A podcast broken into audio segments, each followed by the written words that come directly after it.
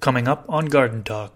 As soon as a root busts out and it's exposed to the air, it's getting uh, colonized by bacteria. So whether it's negative, bad bacteria like pythium, root rots, or it's positive bacteria like bacillus that are actually going to feed the plant, you've got to give some kind of place for those guys to grow. 60% coco. 20% perlite, 20% castings, and then I will put a little bit of rock dust in there, like that azomite or just glacial rock dust. There's very specific mycorrhizas that work for very specific plants. You know, so like you'll see ectomycorrhizae on some labels. Unless you're growing pine trees, ectomycorrhizae ain't gonna help you. I want people to have success. You can grow the biggest damn tree you want, but if it wilts on, you know, five days before harvest because you forgot to water it, guess what?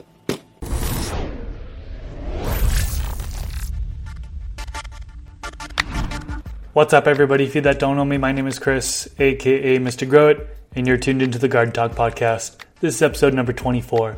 In this episode, I interview Scotty Reel from the Dude Grow Show. He has been gardening for 30 years, and he grows a variety of plants, such as bamboo, palm trees, medicinal, and hot peppers. I'm sure many of you know him from his show, The Dude Grow Show, which is on YouTube and on podcast platforms. In this episode, he talks about growing in coco coir, specifically his style of growing a coco, and how he likes to keep things simple. Big thanks to all of you who support this podcast through Patreon. If you'd like to support, you can do so by going to patreon.com slash mrgrowit. Before we get into the episode, I'd like to give a quick shout out to our sponsors.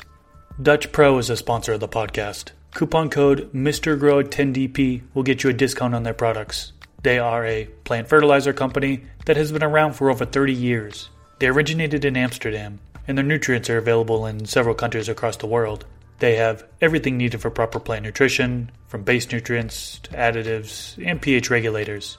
I will leave link to Dutch Pro's Amazon store down in the description section below. And don't forget to use coupon code MrGrowIt10DP for a discount on their products. Thanks to Spider Farmer for sponsoring this podcast. They have board style LED grow lights, bar style LED grow lights, grow tents, inline fans, and carbon filters. They also have complete grow tent kits, which include lighting, a ventilation system, grow pots, a trellis net, a timer, and a monitor for both temperature and humidity. Coupon code MrGrowIt5 will get you a discount on their products, and I'll leave a link to their Amazon store down in the description section below. All right, now let's get into the episode. And we are back. Welcome to the Garden Talk podcast. Today I am joined with Scotty Reel from the Dude Grows Show. How are you doing today? Hey, I'm psyched, man. I'm really psyched to be here hanging out with another content creator. I, I dig your style, dude. I dig your style. Thanks, man. It's an honor to have you on here. I mean, you're somebody who I've looked up to. I mean, you guys have been around. I think I first started watching Dude Grows Show back in like 2014. I believe you guys started in 2013. So, um, and, and that was when you guys had audio only. Remember those days? Yeah, I ran into dude at a party and he says, I'm starting my own growers podcast. And then I was like, no, I'm doing that. I saw Joe Rogan first. It was like the, you know, a couple, couple months after Rogan came out, he's telling everybody to do it. And sure enough, it was so much fun. It was honestly, a dude and I with all this stuff, was, I don't know, maybe it was 2013. Everything's blowing up here in Colorado. And we're talking about it on the phone for an hour, hour and a half a night. And we're like, this is the show. this is it right here. So we put mics in front of us with Audacity, and it's funny. That was when like the, the early few hundred versions of that or shows of that is like us alone doing what we can with uh with you know with the computer.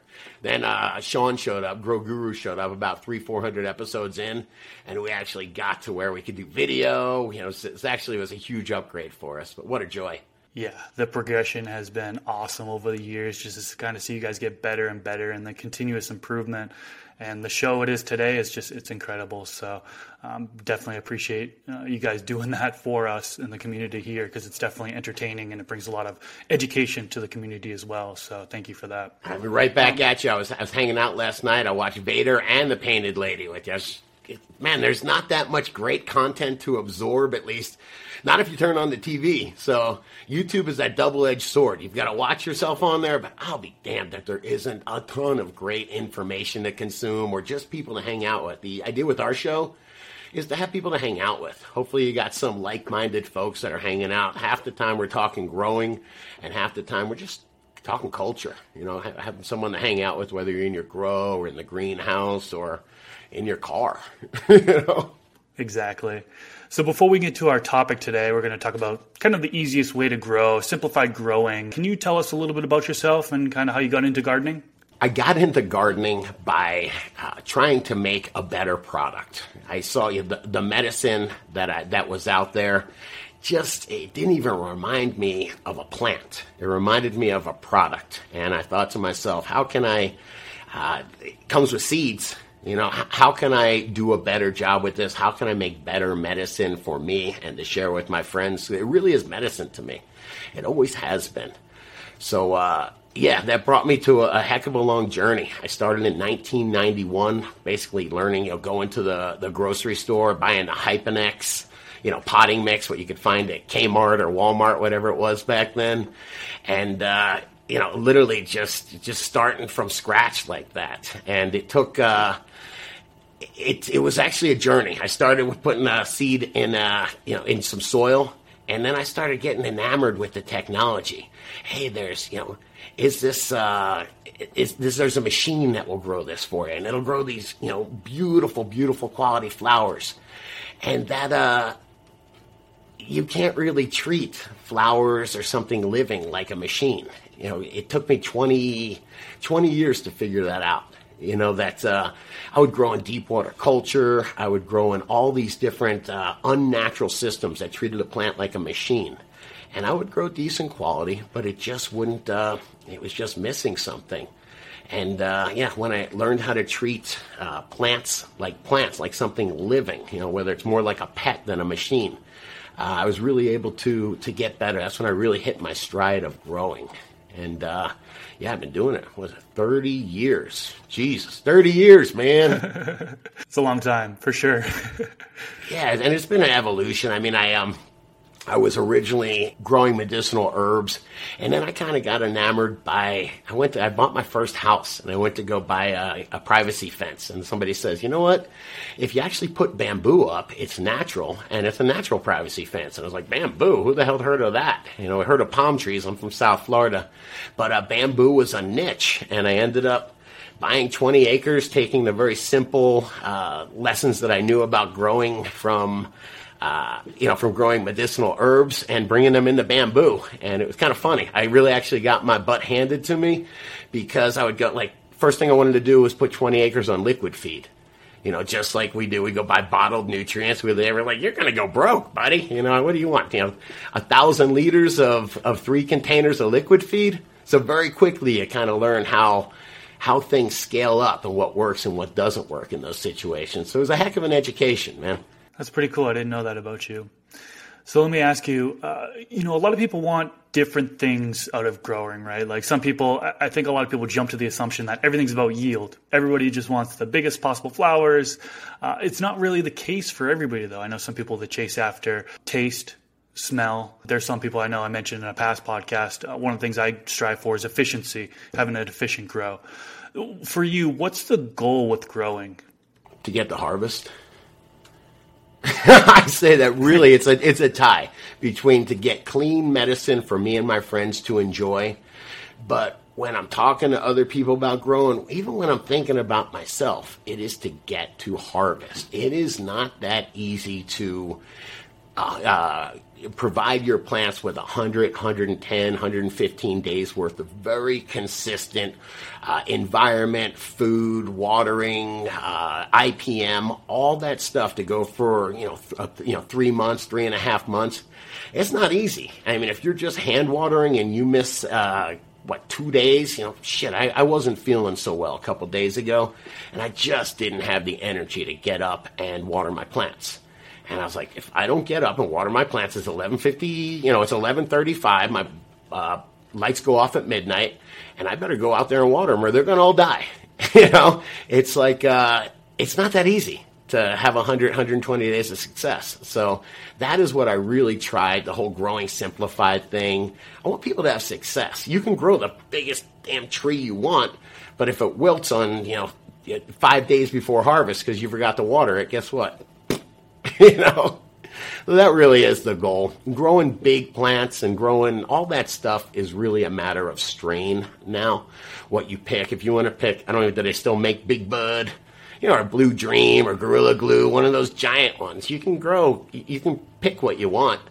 Um, but you, there's all sorts of things. Some people want to do that. Some people just want what I want, which is to share great medicine with our friends, our family, those in need. Uh, it's it happens here in Colorado, and it is a joy, and it is such a different experience than it is in commercial markets. I'll say. That makes sense. All right, now let's get into indoor gardening and your style of keeping things easy. Let's start with the medium. What medium do you like to grow in when you're keeping things simple? Excellent. And coco. I love telling people about coco. Uh, coco coir, first of all, it is well, it's, it's, renewable. I was in Costa Rica recently, and I it, between there and Florida, you'll never see so many coconuts. Coconut palm, very easy to grow. It doesn't take a ton of resources. Grows the coconut, the world's biggest seed. First of all, I think that's a trip. But when you peel that thing, all that pith and all that stuff that comes off it is great growing media. I mean, if you think about it, that just came out of the earth. You know, that was just grown. Your growing media was just grown, as opposed to peat, where I used to live. Uh, uh, have a place in Florida. When I would drive by, there was a peat bog, and they would actually be mining the peat. They would actually have a bulldozer go in, and they were tearing out the earth. That peat takes, you know, I don't know, millions of years to become peat. And it kind of, if I got my choice of a year to get coconut husks, you know, out, of uh, uh, off a coconut or you know millions of years of peat that they're mining from the earth. I'd rather do the coconut, but that's just that's just honestly, ethically, I guess, the performance is way better, man. Coco Coir holds moisture and air way better than peat does. Peat will compact, and it's really hard uh, to get a lot of air into peat, or at least you better aerate it well. As to where coco, you can take just coco with no aeration, no perlite, anything like that, and use it as a media, and it works awesome and so it uh, it holds a lot of air. But the best thing about it is, even when you let it dry, it re-wets very easily. I don't know if you've ever used. Uh, I'm sure you've used peat for for the listeners. Peat is one of those things. If you screw up and let it get a little bit too dry, as to where you can kind of see the, you know, it's pulled away from the side of the container you are going to have a difficult time, or it's going to take you a very long time of just dropping a tiny bit of water on there, letting it absorb until that peat re-wets. Something they call hydrophobic it becomes. I'm scared of water, man. It's just so much easier to re-wet coco. And uh, yeah, I, I love coco. When I first came to Colorado, I was fairly intimidated. I came here in 2009. Uh, it was the backpack days, and you really had to have your act together. And uh, when I came here, I looked for anything I could. I talked to my buddy Corey over at Way to Grow, is uh, the owner there. I said, "Come on, give me any advantage I can." And he said, "Can of coco, can of A and B, and uh, ten gallon smart pots." Pretty damn easy system, man. You pour equal parts A and B in there. You know, you test it to a thousand ppm. You make sure your pH is okay. You pour that water on there a couple times a week, and uh, you get the harvest. It was pretty damn cool. So you're using the bagged coco instead of the bricked coco and then and then hydrating or, or what? Yeah, we can talk about that. I've tried all sorts of ways. I have definitely ordered the brick coco off Amazon and been like, yeah, come on, let's see how cheap. I'm telling you, I want to see how inexpensive, simple we can make growing for people so that somebody can say, I've got a balcony or I've got a porch and I've always wanted to grow something. I tell you what, this looks so damn easy. You know, you water it, you know, for some of these bottom feeding buckets, you water them once a week or you water it every 10 days. I can leave it outside on my patio. I didn't know that. And I'll actually grow something that I can use. Uh, that's kind of what that is the the message that I want to put out there.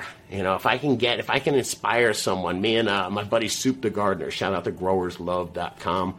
He's a, a really smart guy, really great with organics.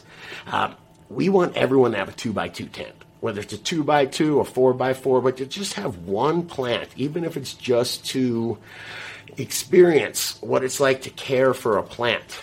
You know, I don't know if it's as intense as caring for a dog or maybe similar to a cat, I would say, you know. but man, to care for something like that, it really does. Uh, it really does something to you. Absolutely. Now, with the coco, are you amending anything in it to begin, or are you just taking it straight out of the bag and then putting it into the container? You know, in the beginning, I was just taking it straight out of the bag. I was relying on it becomes really nutrient dependent. I think when you do that. When I bought Canna nutrients, I definitely bought Canna coco. I do believe there's something. I'm not a chemist. I've never I've never even made it to chemistry class, but. Um, from a guru, Grow Guru is uh, uh, my co-host on the Dude Grow show. He's the guy that, that went to college for all this stuff. There are different buffering agents, and co- uh, uh, coco has a bunch of potassium in it, so they they buffer it, and so it works with the nutrients. That's why when you get a nutrient line, they usually have a coco. Uh, I, that's where I started with. Of course, when you when you're baking a cake, you start out with a recipe, right? And then you start saying, "Hey, let me put a little more sugar in it. Let me put some purple food color." No, I'm just kidding. But uh, you start with a recipe. So after, like, I like coco. It didn't remind me of soil though. When I would look at it, I, I started learning about soil microbes. I started learning that nature fills a vacuum. So I would have problems. I tried all sorts of stuff. Deep water culture, straight up coco, which is which is hydroponics. And what I would find is when I didn't have a real media in there, when I didn't have something that at least resembled soil, I left myself open to pathogens. I left myself open to pythium, just different root rots. I didn't even know what they were. I just know I'd show up one day and one of my plants was just dead. Dead from the inside, you know? So I was just trying to figure that out. And what I learned was, like I said, nature fills a vacuum. If I cut my finger and I sterilize, you know, sterilize the cut, and then I sterilize some soil. Like I just bake it, bring you know, bring it out of the of the oven where it's baked and sterilize. If I stick my finger in there, my finger's not going to stay sterile. It's gonna there's gonna be infection pathogens that come. Well, where do they come from? I don't know. Bacteria is everywhere. So my point is, it's difficult or it's impossible to keep something completely sterile. I mean, it takes a lot of of uh, equipment to do that. You know, it's like a scientific thing. As soon as you bring things out, as soon as a root you know busts out and exposed to the air, it's getting uh, colonized by bacteria. So whether it's negative bad bacteria like pythium, root rots, um, or it's positive bacteria like bacillus that are actually going to feed the plant, uh, you've got to give uh, some kind of place for those guys to grow. You know, those microbes, those living soil microbes to grow. Uh, rock wool, pretty difficult. Rock wool's like spun stone, so it doesn't want to do it. You can maybe get mycorrhizae on there, but it really doesn't want to uh, colonize on rock wool. On the expanded cocoa, uh, the expanded pellets, the clay pellets, it's really difficult to grow you know, any kind of beneficial bacteria on there. So the only things that'll grow on there, or what loves to grow on there and colonize, is the bad stuff, the root-eating stuff, the pythium and the, and the rots and whatnot. So I really started learning that the key to whatever you're growing is to add some kind to, to emulate soil, to add some kind of organic material to it. So for me, it was earthworm castings. Earthworm castings loaded with microbes. It's either loaded with microbes, it's dead microbes, it's a home for microbes. And even when those microbes die, they just turn into soil organic matter. Just, just more organic. That's what you want. That's what soil makes, is it, it makes organic matter. It breaks down you know, leaf tissue and whatnot, and it takes that organic matter but turns it into soil organic matter, food for the microbes, home for the microbes. Uh, so that that's what I learned. I started adding more and more castings in. I'm to about 20% castings uh, to about trying to think. I want to say it's about 67 about 60 i don't really measure that hard you know I, I, might forget as i'm i'm dumping the bucket but about 60% castings 20% perlite Ah, uh, shoot, I'm forgetting something. I know I'll put a little bit of biochar in there. Hang on, I wrote this down. 60% coco, 20% perlite, 20% castings, and then I will put a little bit of rock dust in there, like that azomite or just glacial rock dust. And all that is, it's just a little bit of micronutrients in there that the plant can access or the microbes can access. Uh, just a tiny bit of that works. You need literally parts per billion of some of some of those things. Uh, and then one thing I've been playing with is biochar.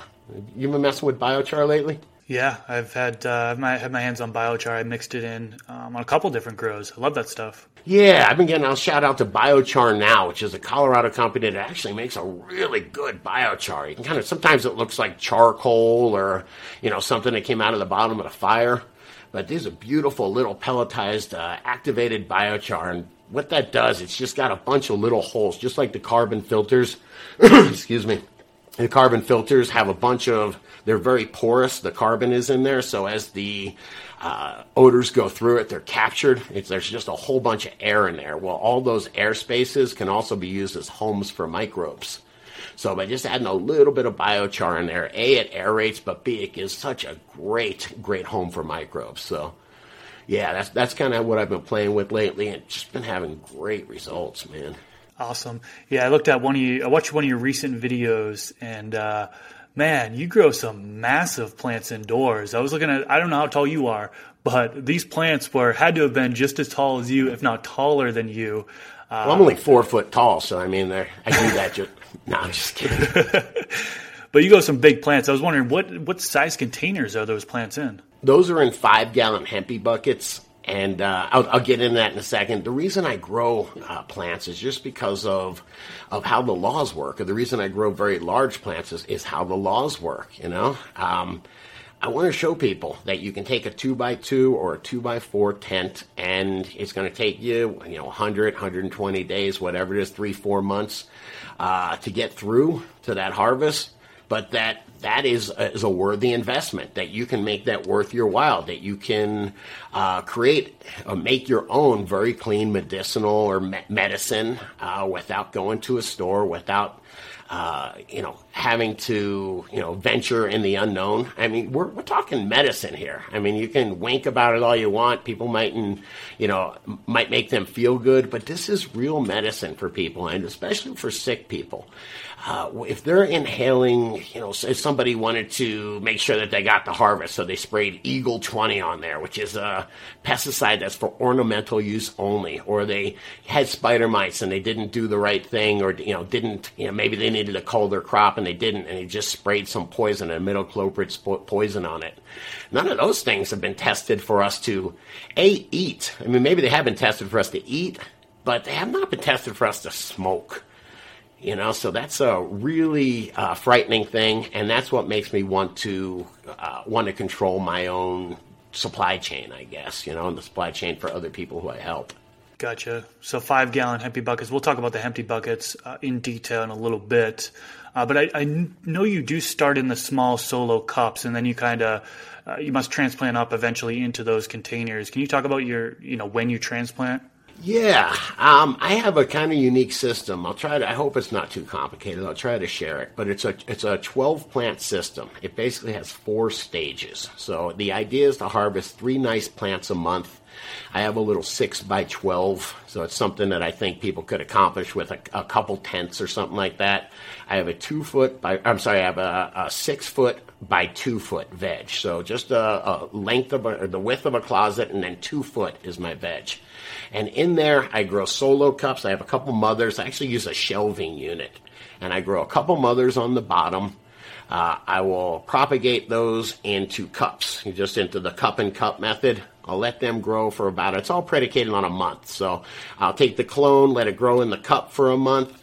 Uh, then I'll transplant that to a three gallon, keep it in veg for another month. Then after that, I transplant it to a five gallon, which is called a, a, a hempy bucket or a sip bucket. It's basically a bottom feeding bucket, just a little bit more forgiving with the water. I'll transplant it to a five gallon and I move it into flowering very shortly afterwards. The idea is every month I'm harvesting three plants and moving three new plants into flowering. And it's uh, for a six by 12, it is a yielder. I mean, that, that system will really push it. I keep on forgetting the original question. It was transplant. solo, and usually I try to do month interval. Solo to a three gallon to a five gallon, out to flowering, uh, 60 days and they're gone. And, and every month I'm continuing to do that, and it's a perpetual harvest. Gotcha. That makes sense. That's a pretty cool system that you got in place there. I'm trying, man. I'm trying to do this to where I use slow release fertilizers, where I incorporate just a simple slow release fertilizer in there. I mean, it is I was going to say it's so easy that my friends could take care of it while I'm on vacation, but I guess it's not that easy.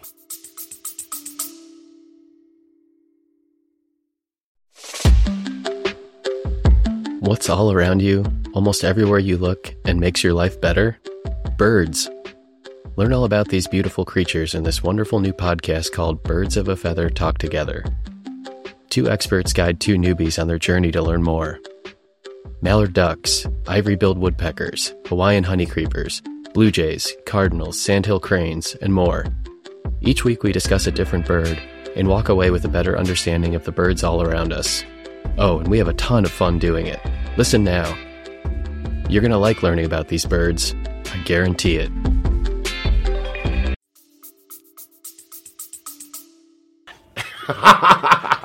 and, that, and, that's what we're going to talk about next. You know, we talked about your mix, your initial mix, uh, kind of getting going, what containers to use, transplanting. Now, nutrients. Let's talk about what are you using for nutrients, base nutrients, additives, microbial inoculants. Can you talk to us about that? Yeah, I mean, I've been growing since 1991, so I've been through the mix, and I don't know if a ton has changed.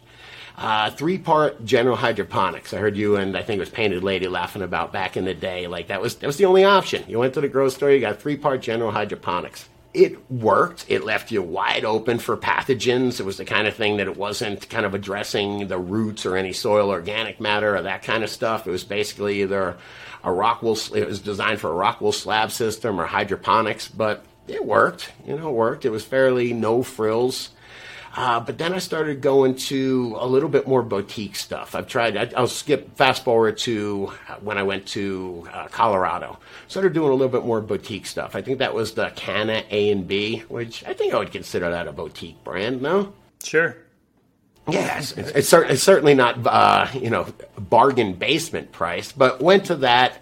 Uh, play, hung out there for a few years. As far as a very simple system goes, I mean, they are by no means a sponsor or anything like that, but just Canna is clean product. You put equal parts A and B in there. You use to match it up with their coco, and it's pretty easy to have success. You know, as, as long as you water them and have good watering practices. Which I don't know if you ever talk about that. It's so damn easy to teach people how to water. You pick the plant up when it's saturated, and then you go back and you water when it's about half that weight. I mean, I, I love being able to, because overwater and underwatering, that's those are things that keep people from getting the harvest, and then they end up throwing the equipment in the, uh, you know, in the closet, and there's their growing career down the tubes. Yeah, that's a that's a good way to put it. I don't think I've heard it that way before. To to saturate it and then to what would you say let it go to halfway and then water. Yeah, it's again. about halfway. You know, you won't get in trouble. You can kind of play with it there, but yeah, I mean that's a uh, just a simple rule of thumb I like to I like to talk to people about. And that's specifically in coco in your method, right? So if soil, you'd probably do something different, right? It's a rule of thumb. You know, it's meant to be. It, it put it this way: it'll probably keep you keep you from grossly overwatering whatever you're growing. That is the biggest problem I think is people want to love things to death. You know, for me, I would do, you know, I had the General Hydroponics three part, and then I would uh, get root rot. I'd be like, oh my gosh, what can I do for that, man? I better go get some HydroGuard and put that on there. I better go get this product and put it on. Man, they're still not looking good. Let me put some more on. Moron, man, you're a moron for putting more on. Okay, you, need, you need to listen to the plant, man. The plant, you can't just keep. It's like if I'm just so stuffed. I just got back from the buffet and I feel terrible. And I'm like, I feel terrible, guys. And you go, well, eat more. Here, here's a steak. you know, it's not going to help, man. So actually, that's where it comes back to understanding plants are alive and understanding that they need balance. They need the right proportions of air, water, carbon dioxide in that air, which really is the macronutrient.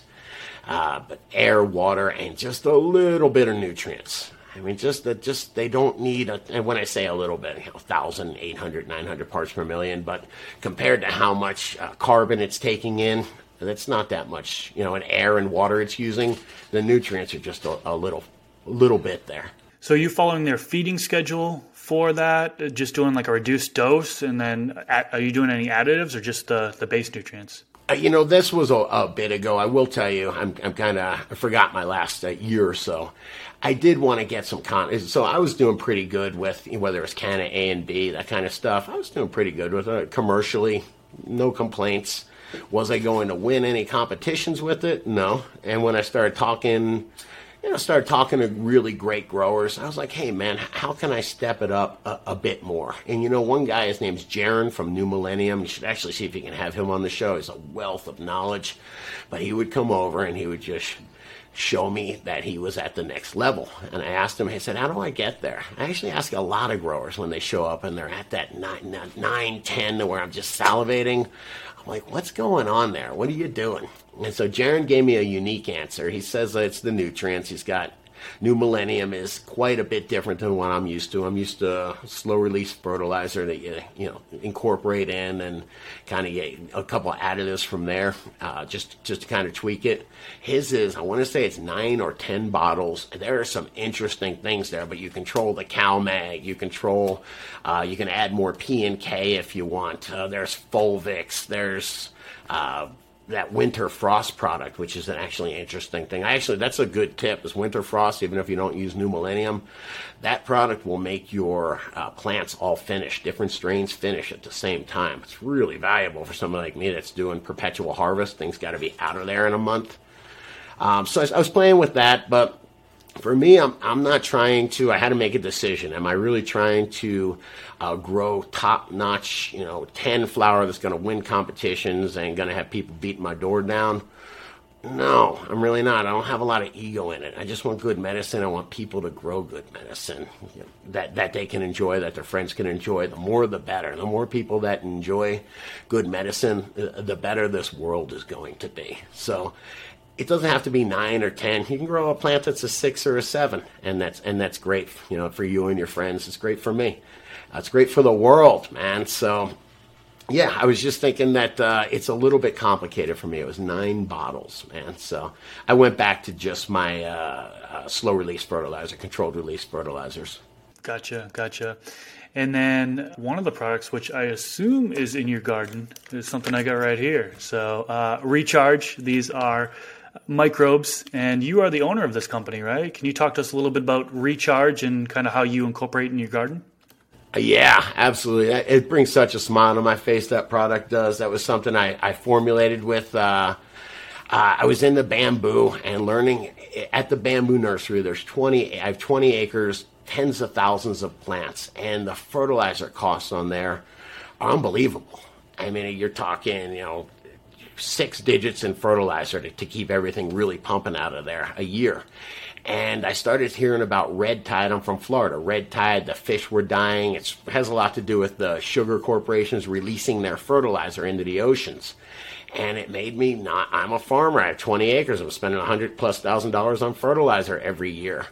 I am part of that problem. So I started figuring out I don't have the organic. I've got like two percent organic matter in my soil. There's no way that I could have a, could do what I do uh, just using organics. It would take me 20 years to build that soil, and there's no way I could have have production on it like that. So I'm kind of locked in. I'm in sand. So uh, with my bamboo nursery, I'm locked into uh, using synthetic nutrients. So if I'm locked into that, at least let me keep them in my field. At least let me keep them at the root zone and that's where I really started studying.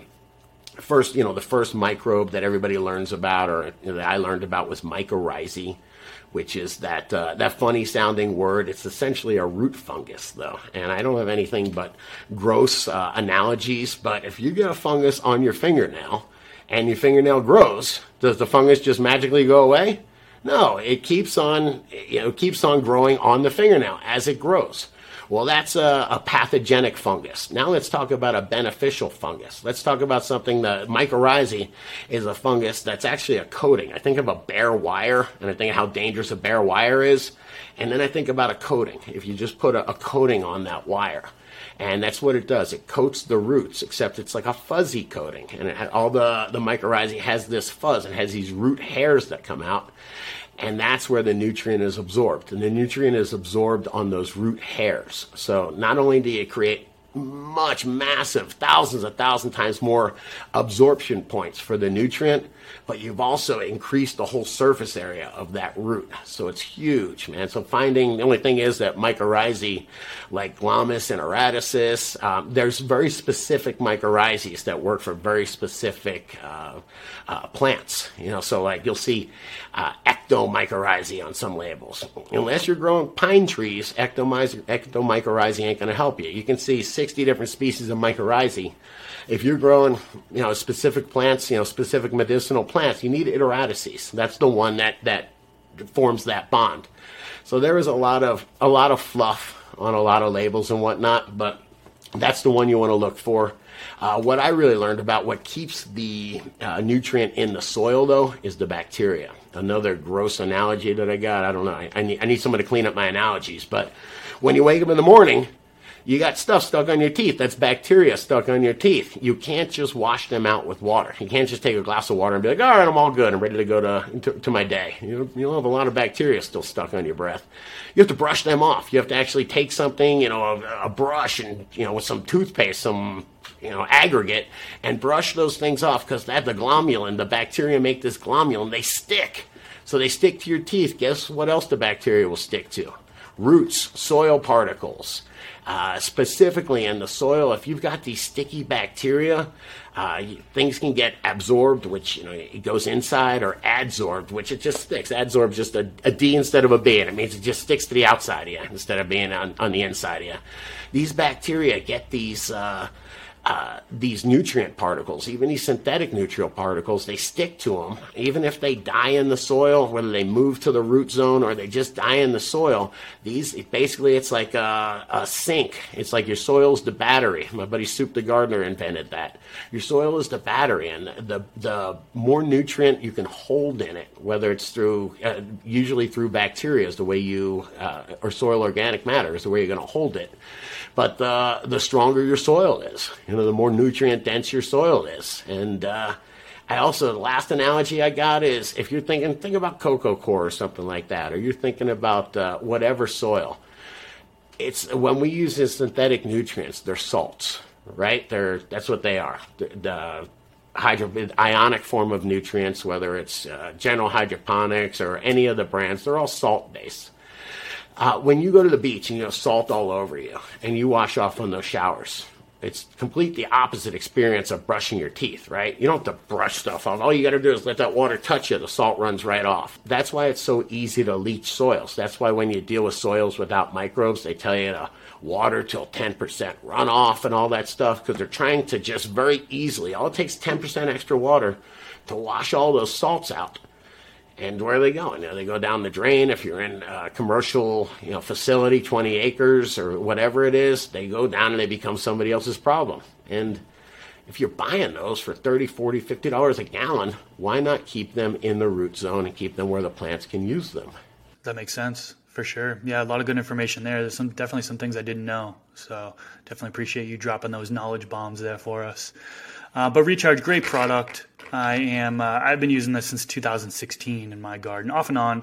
Um, I need to use, you know, if I use the same thing over and over again in my videos, my people just get bored. So I've been using this kind of off and on in videos. This is something that I really get a lot of value out of in my garden. I mean, it has everything from beneficials, uh, you know, bacteria, uh, mycorrhizae, kelp, molasses, humic and fulvic acids, and even amino acids. So it's really loaded with a bunch of good stuff in there. Definitely recommend it for sure. Man, you mind if I say something about that? Go ahead. Sure. Okay. See, I even asked before I started again. when I got into the industry, everything was separate. There were separate bottles, you know, for A and B and fulvic and humic. I remember when I hope it's it's okay to say this. No, no begrudging to anyone that comes in marketing products, but when advanced nutrients came in, there was 30 bottles, I want to say. Maybe it was 20 bottles, and it was everything was priced 30 $40. I don't even think it was a gallon. Shit was expensive. And I just started thinking to myself, this starting to smell bullshit here, man. I have a 20 acre bamboo nursery, and not even the world. I know some world class growers of some very hard to grow ornamentals. Nobody's using 20 bottles. So I just started thinking about it, and I said, well, what can you combine? You know, I started, can you combine mycorrhizae with bacteria? Yeah, you actually can. Uh, can you, instead of growing them uh, on whatever, on clay, can you grow them on kelp? Yeah, yeah, you actually can, man. Can you provide a food for them, a molasses? Yeah, okay, cool. Uh, you know, it was all these extra things. Okay, hey, well, amino acids. If we add, add an amino acid uh, K complex in there, will it will it uh, affect anything or will it give us any beneficial uh, results? Yeah, it actually will. We tested it and it will. All these things to be able to you know, make a product that actually adds some value, that actually separates you from going and buying uh, four or five different bottles. It was kind of my homage to making this industry a little bit more honest, man, a little bit more, you know, following what growers do in commercial grow settings. It did bother me, man. They, when you, they separate, I don't know, when it's humic and you're buying that for $40 a bottle, and then fulvic you're buying for $40 a bottle and they don't bother telling you that fulvic is just a lighter fraction of humic. It's uh, you know, it's I don't like when when people promote ignorance for for profit. That's what I'm hoping we can change in this industry. And by the way, it is changing. It absolutely is. Yeah, I've seen it as well. It definitely is changing for the better. Absolutely. Cool. Uh, I want to ask you about a couple other things when growing in coco. So, some folks they'll monitor the pH, uh, ppm, or EC. Are you monitoring those values? And if so, what do you aim for? When I use liquid nutrients, I do. Uh, right now, I'm using these. It's fairly new for me. I'm taking uh, some of the lessons I've used over at the Bamboo Nursery, which is uh, liquid feed for dessert, and then your steak and potatoes just comes from a. Uh, for me, it's a controlled release granular, but. Um, uh, when I'm doing liquid feed, pretty easy rule of thumb, uh, just in containers, about a thousand ppm when I'm doing a bottom feeding or a hempy bucket, that they're sitting in that nutrient water. So I'll go down to seven to 800 ppm down there because they're constantly just being bathed in it. Uh, but yeah, uh, ppm pretty easy. I have one of those Bluelab truncheon meters. It's easy enough to measure ppm if you're doing liquid feed. I will say pH, a little bit more of a pain in the butt. Uh, uh do you have a pH meter, sir? Oh yeah. Of course. The Bluelab with the. I have one where it's. Which one you got? I got the uh, Apera. Okay, I'm gonna have to take a look at it. I had for years and years. I'd have these Bluelab meters. I went and they're it's like laboratory equipment. I'm sitting there in my grow, and this is legit laboratory equipment. There's calibration solution that you have to put in there. There's storage solution. There's all this stuff that made it a pain in the butt. And a guy like me, was buying new probes every six months. $150 probe I'm buying because the water ran out in mine or whatever. You know, the solution ran out. So I have been able to get away from that, thankfully. Thankfully, when I started learning about microbes and started using recharge, I kind of noticed that the plants were less sensitive to pH. And I started using my pH meter less and less. And then I was just like, hey, everything's going fine. If there's a problem, I'll pull it out.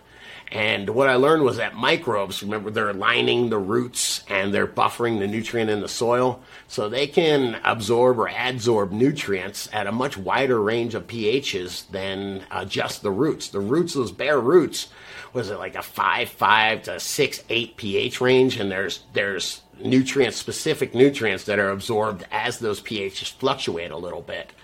So it was uh, really a joy for me to be able to throw out the pH pen.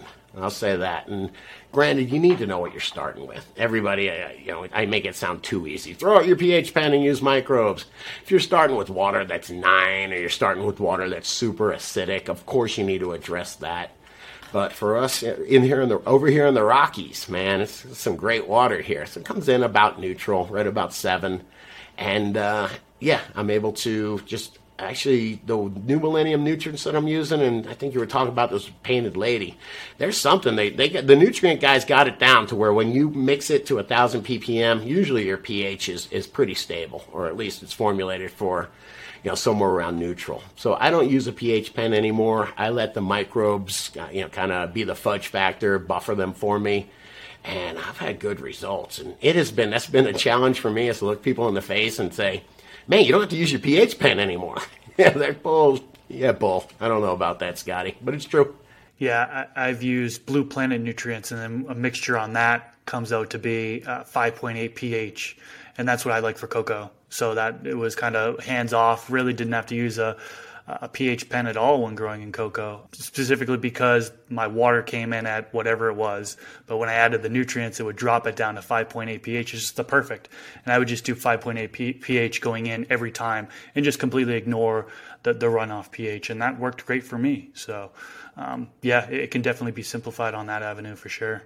Hey, talk about that, real, the runoff pH. People always talk about uh, collecting your runoff and testing the parts per million and pH on it. Um, that can be, particularly with parts per million, that can be very deceiving. You know, it's like we talked about the shower washing the salt right off you.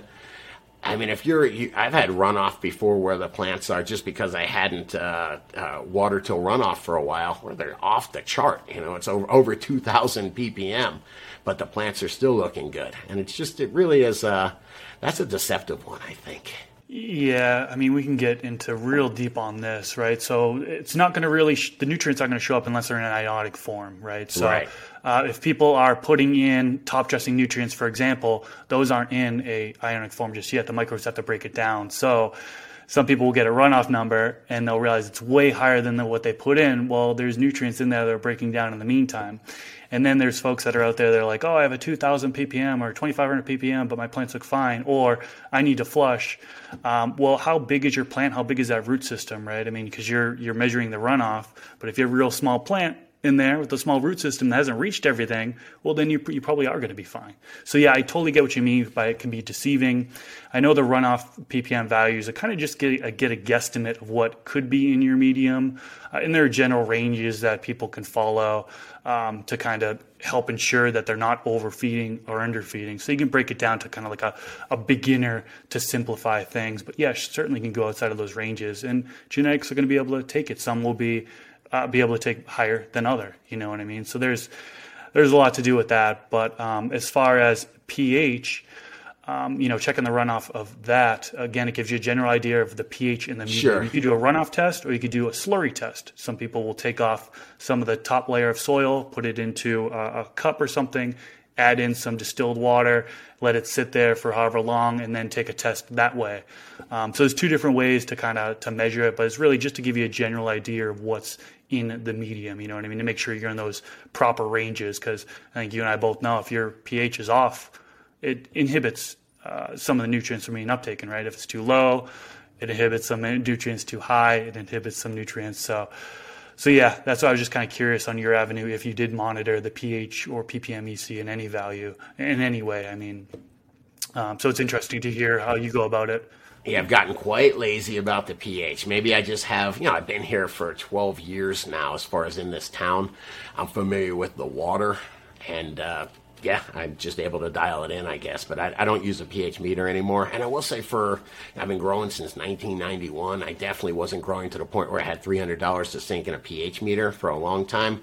I would use those little. You can get them. It's like a little five dollar pH test kit. It's got the little bottle of of droppers, and you drop a couple drops in there, and it gives you essentially just a color, whether it's red for super acid, almost blue for uh, super basic believe it or not, if you're on a budget, you can certainly test your pH and get it within, you know, a half of a point, a quarter of a point within, uh, you know, with something really simple like that. So, like I said, I'm trying to make gardening really accessible to anyone. You know, under a hundred bucks, you should be able to put together a little system for your balcony, anyhow. Yeah, I completely agree. You can definitely get away with those um, those small test kits. I actually have the same thing for my pool, my swimming pool. I use that to test the pH and make sure that's balanced. The same same stuff is being done there. I'm from Florida. Okay, I definitely cool. managed my family's pool for uh, since I was eight years old. It's fun. It can be fun. But anyways, let's get back on topic of uh, hempy buckets. I know you wanted to talk about those. Can you talk about? Uh, can you like explain in detail of what hempy buckets are and how you grow in them? It's just super simple concept. I learned about it. I think there is a guy named Tempe. At least there was.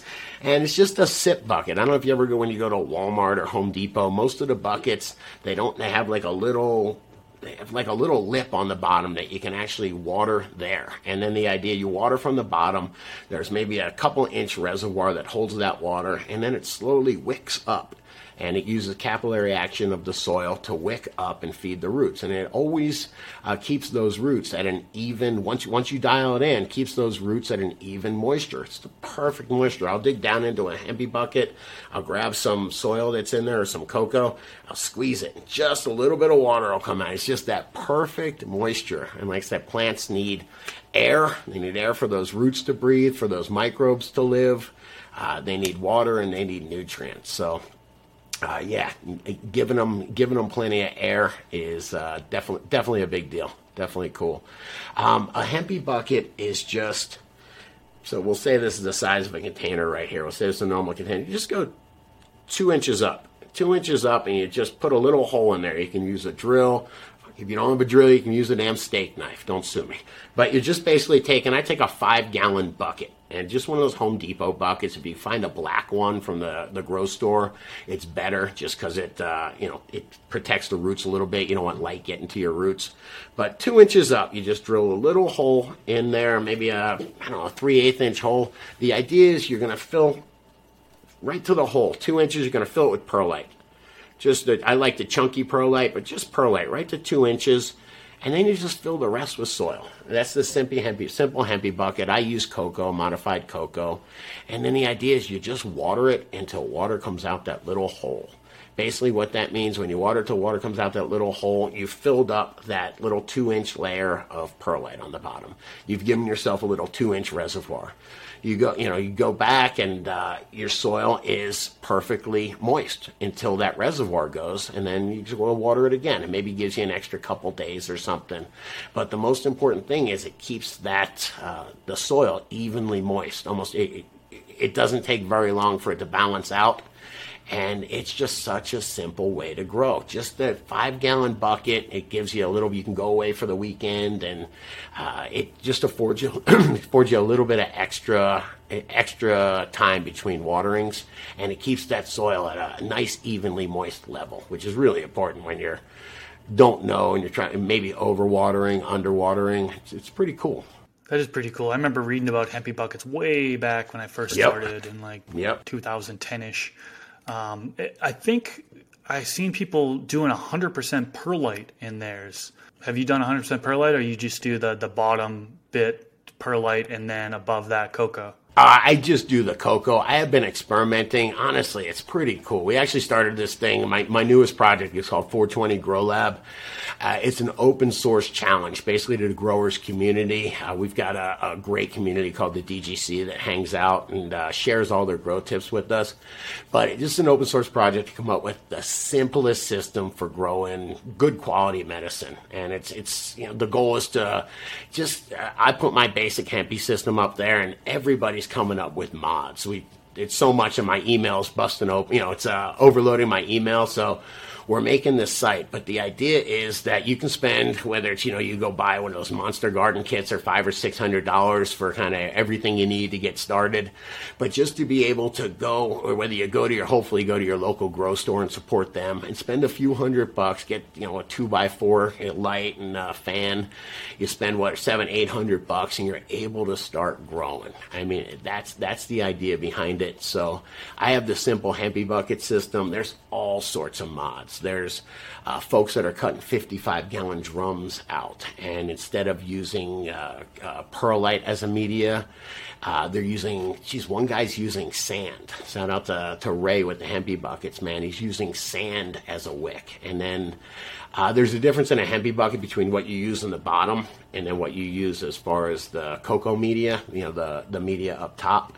So the wick is really seems to be with coco where a lot of the innovation is coming whether you're using perlite whether you're using sand there's all sorts of people trying to expanded clay balls but people are kind of playing with that uh, the best media up top though is coco as far as i'm concerned some kind of amended coco That's cool. Sounds like it makes things a lot easier. I'll have to try out hempy buckets sometime in the future. I think that would be really fun, you know, do something new. plants haven't been growing in perlite for millions of years you know billions of years they've been growing in soil right Yep. Yeah, so the symbiotic relationships, you know, the relationship, like I said, if you think about what perlite is, we like it because it lets so much air in. When we talk about bacteria, you know, bacteria is it's it finds a way. You know, nature fills a vacuum, like we said. So um, you're leaving those roots with a lot of of you know, uh, places to get pathogens from the air. So it's it's a bit more dangerous than if you're surrounding them, a with a mycorrhizae coating. But still, we put coco in there, and then we put a bunch of organic material to at least simulate soil with the castings. Yeah, that makes sense. It's a good point. It's a really good point. All right, Scotty. So, kind of wrapping things up, we've covered a lot of easy things to do when growing in coco in particular. A lot of good information here. How can the listeners find you, and what do you have upcoming in the future? Dude Grows, Dude Grows Show. If you like hearing me run my mouth, which uh, I'm sorry, I feel like I ran my mouth a little too much today, but I like I love your show. I listen to it all the time. I watch it, and uh, I was just really excited to be here, man. Thank you so much for that. I, I really do appreciate the offer, sir. DudeGrows.com, real easy way to find me. Uh, RealGrowers.com is where I sell recharge, but uh, uh, better to just type recharge or yell Real Growers Recharge into your phone if you want to learn anything about that. And I will tell you, I'm kind of psyched. Me and uh, my buddy Banner over here are, uh, we are we have this goal of simplifying growing. I got Banner growing. I traded him for a website about five, six years ago, got him started growing. And it's so much fun to see the evolution of him into a great grower. It's like, I want to spread that. That's what the Dude Grow show is about. Uh, and that's what hopefully I'm doing this 420 Grow Lab, 420growlab.com. But it, like I said, it's just an open source project to make the simplest growing system we can. We're going to crowdsource it. Uh, we're going to share these mods. Like I said, I'm going to put up a, uh, a, my basic system and let people mod it from there. I'm actually actively working on some mods right now. So uh, that's actually what got me mostly excited right now. Awesome. Sounds good. That's really exciting. So I will leave a link to Scotty's channel down in the description section below. If you enjoyed this video, click that like button. Try to get as many likes as possible. That's going to help get more people to view this video or show up in recommended. Subscribe to the channel if you haven't already. If you're on Apple Podcasts, please leave a rating and review. I think we're about to hit 100, or we just passed 100 ratings and reviews. So thank you to everyone who have left a rating and review on there. Um, share it. Sharing is caring. Um, good places you can share it is Reddit uh, Facebook groups. There's a lot of different places that you can share this. And thank you to everyone who shares this podcast. Scotty, thank you once again for coming on to this podcast. It has really been an honor. Um, you're an inspirational person in this field. So thank you so much for coming on and, and spreading the knowledge about what you do when keeping it simple growing a coco. So thank you once again. Uh, this is it is such a joy to do this and to be able to connect with everybody. You know, connect with the community, keep some people company in the grow, have an impact, maybe have some folks learn a couple things. Uh, it is an absolute joy. Absolutely. Thank you so much. Peace.